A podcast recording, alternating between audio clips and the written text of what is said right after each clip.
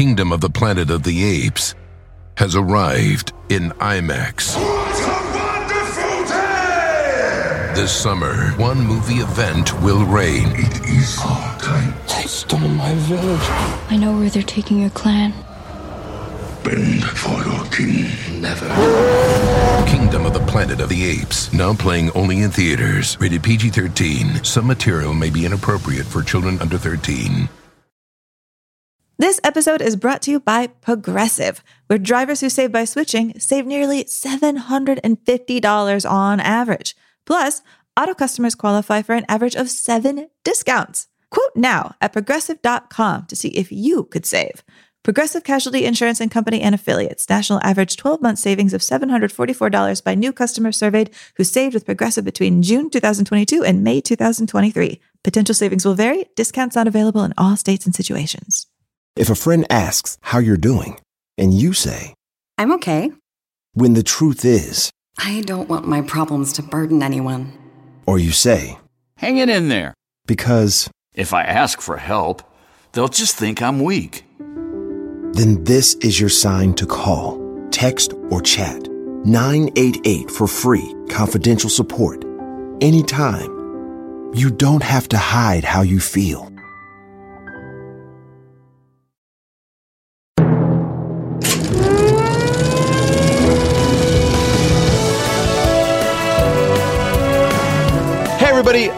Paul Scheer, And I am Amy Nicholson. and welcome to Unspooled. Very exciting. It's a brand new podcast that we are embarking on, and hopefully with you. So, what is Unspooled? Because, Paul, on your show, How Did This Get Made? You talk about the worst movies of all time. Yes, movies that are so bad, they're amazing. And on my show, The Canon, we vote on movies that are maybe important, but we go for like liminal stuff. It's we're looking for the debate, the conversation, the argument. Exactly. There's no debate here in Unspooled, where we are going to go through the AFI Top 100 list of films. And you know what? As soon as we announced this, I got all these people, you got all these people Yeah. saying we want to watch these movies with you, which is awesome. Yeah, I'm very excited. So, this is something where you can come along with us on this journey. We're using the AFI 2007 list. You know, I realized in looking at this list that I only know a lot of these movies through the meme, right? Or the slogan. Like, are you talking to me? Like, yes, I've seen Taxi Driver, but I don't remember anything else besides that scene. Or, you know, Citizen Kane is the sled. You know, like there, there are all these movies that have just become images or lines. But what is actually the movie behind them? Exactly. I, you're talking about like the memification of culture, which I worry about all the time that we reduced two hours of a project that involves thousands of people making it, all sorts of interesting moments into just that touchstone. Oh, yeah, the movie where he looks in the mirror and he talks real tough. But there's a whole movie around that that I think we forget about. I think part of the fun of this is looking at all these like holes and gaps that I have in my movie knowledge because I've seen a lot of movies. I consider myself an active moviegoer. Did I see Jumanji? Yes, I did. But I have not seen like a, a Ginger Rogers and Fred Astaire musical. And I want to kind of close that gap a little bit because I think you can learn a lot by watching different styles of directors and actors. And you see kind of where some of our favorite filmmakers have been influenced and where things originated from, ideas and everything. Yeah, I feel like every film on this list is present in the movies that we watch today. Even Jumanji. Maybe that should be our quest as we go through the 100 episodes of this. Where is the moment where Jumanji's like, this is my top of that? Maybe it's a Douglas Fairbanks movie. These movies are alive. Right, exactly. It's not just the catchphrase, what are these movies? And we want to look at these movies and see if they actually hold up. And if they do hold up, why they hold up. And more importantly, we're going to talk to people who have some intimate relationship with each of these films, whether it's a choreographer or a cinematographer A or stuntman. Ooh, very exciting. Uh, and we're going to try to get to the bottom of these movies and just have a real discussion about it. Movies like Toy Story and Blade Runner and Streetcar Named Desire and going all the way to like The Unforgiven and Tootsie, It's a Wonderful Life, Chinatown, 2001 A Space Odyssey, Psycho, The Searchers, Casablanca, Raging Bull, and we're starting it all with the number one film of all time, Citizen Kane. And now, I had always assumed that Citizen Kane was like a hit from the get go, but I did not know that this movie was almost never seen. So people are aware that William Randolph Hearst hated this movie. Mm-hmm. Deliberately, like this rosebud thing. Have you heard what rosebud really meant to William Randolph Hearst? It was his wife's. Yeah, it was his. Yeah, yeah, yeah, yeah. Because he was in love with an actually very good actress. Okay. But people thought she was bad because of this movie, Oh, and he always felt a little guilty about that. And then when Hearst gets involved, he basically says to um, RKO, who made Citizen Kane, he's like, "Well, I'm not going to put anything about any of your movies in this paper unless you burn the film." He really wanted them to burn the film, and he put this pressure on all of Hollywood. He was like, "You know what, Hollywood." You're not that good at being like moral and righteous. What if my papers start telling all the studios what's wrong with all of the films? And from number one, we jump to number 100 in our second episode with Ben Hur, a movie I had never seen in full, but I realized how much I've just seen people reference it in movies like Grease, where you have a car race and then there's spikes on the wheel. That chariot race, oh my god! I mean, I was that was the thing I could not wait to watch twice because Yes.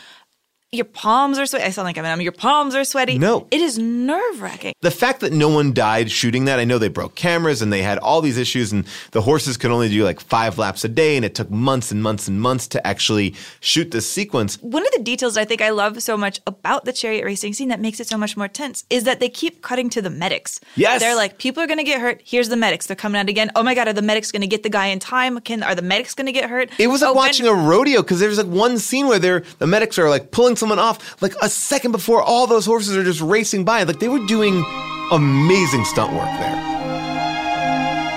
Then we go to number 10, a bona fide classic. I mean, Wizard of Oz, you can't you can't get more pure than that, but I think the thing that I was kind of blown away by was how much influence that movie has had on current pop movies. Star Wars is the Wizard of Oz. I mean, Star Wars Yeah. is so much the Wizard of Oz. Like, even when Star Wars comes out, Roger Ebert wrote about it. He said, Star Wars is a fairy tale, a fantasy, a legend, finding its roots in some of our most popular fictions. The golden robot, lion faced space pilot, and insecure little computer on wheels must have been suggested by the Tin Man, Cowardly Lion, the Scarecrow, in The Wizard of Oz. Well, I did find this interview with Mark Hamill where he talks about the tonal similarity that he mm-hmm. saw, where he said that he played Luke Skywalker like he was Dorothy.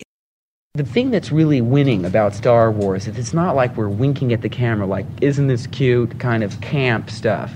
Uh, it's very sincere. It's like we'd all gotten into a time machine and we're transported back to the 30s where it wasn't corny anymore. And for maybe the most watched movie on this list, then we're going to go to 90, Swing Time, with Ginger Rogers and Fred Astaire, a movie that neither of us had seen and that both of us were pretty shocked by. And yeah, we figured the best people to help us unpack this are the hosts of Yo, Is This Racist? I don't think I've ever seen a movie with blackface in it. Like, No? we- I don't think so. I don't know if Isn't like, it in White Christmas? And I, like- I would I've never seen with- that. So I Googled a little bit about this and I read a lot of white people saying that this is not problematic. Yeah, yeah, Right. yeah. So and, and so that was I kept on like I, I would look at the authors like, oh, there's another white person just saying like not a big deal. Yeah, It this is where- a, a place where like like it comes up even today, which is like intention versus effect, right? Like so many like nice white people are like, oh, I didn't mean it, or like even people who defend like say a Donald Trump, it's like he doesn't have racism in his heart, and there's it's fair I think to question who cares what's in your heart.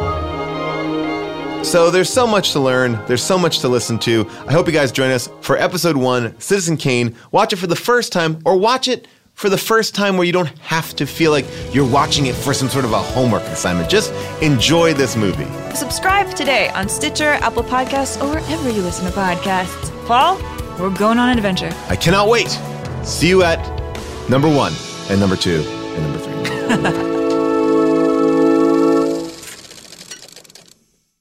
Hey, this is Arnie Niekamp from the Improv Fantasy Podcast Hello from the Magic Tavern. I fell through a dimensional portal behind a Burger King in Chicago into the magical land of Foon, and I started a podcast. Season 3 has just begun with a brand new adventure to defeat the Dark Lord. If you're a new listener or you've fallen behind, Season 3 is a great jumping on point, and we've got great guests like Justin McElroy. I sound like a fancy college professor. Eight nuts. Rachel Bloom, You all to see my collection of men corpses and one woman? Felicia Day, and Colton Dunn. You've seen me have intercourse with a variety of species. It's a bummer. Andy Daly. You have the members of Genesis listed, but Phil Collins is crossed out and then circled and crossed out again. Uh, yes, I have killed Phil Collins twice. Thomas Middleditch. Jesus! I mean, Jesus! Ruler of the Eighth Circle! And that's just the beginning. Season three of Hello from the Magic Tavern is out now. Listen in Stitcher, Apple Podcasts, or wherever you get your podcasts. If a friend asks how you're doing, and you say, I'm okay. when the truth is, I don't want my problems to burden anyone. or you say, Hang it in there. because, If I ask for help, they'll just think I'm weak. then this is your sign to call, text, or chat 988 for free, confidential support. Anytime. You don't have to hide how you feel. When you need mealtime inspiration, it's worth shopping Kroger, where you'll find over 30,000 mouthwatering choices that excite your inner foodie. And no matter what tasty choice you make, you'll enjoy our everyday low prices, plus extra ways to save, like digital coupons worth over $600 each week. You can also save up to $1 off per gallon at the pump with fuel points. More savings and more inspiring flavors make shopping Kroger worth it every time. Kroger, fresh for everyone. Fuel restrictions apply.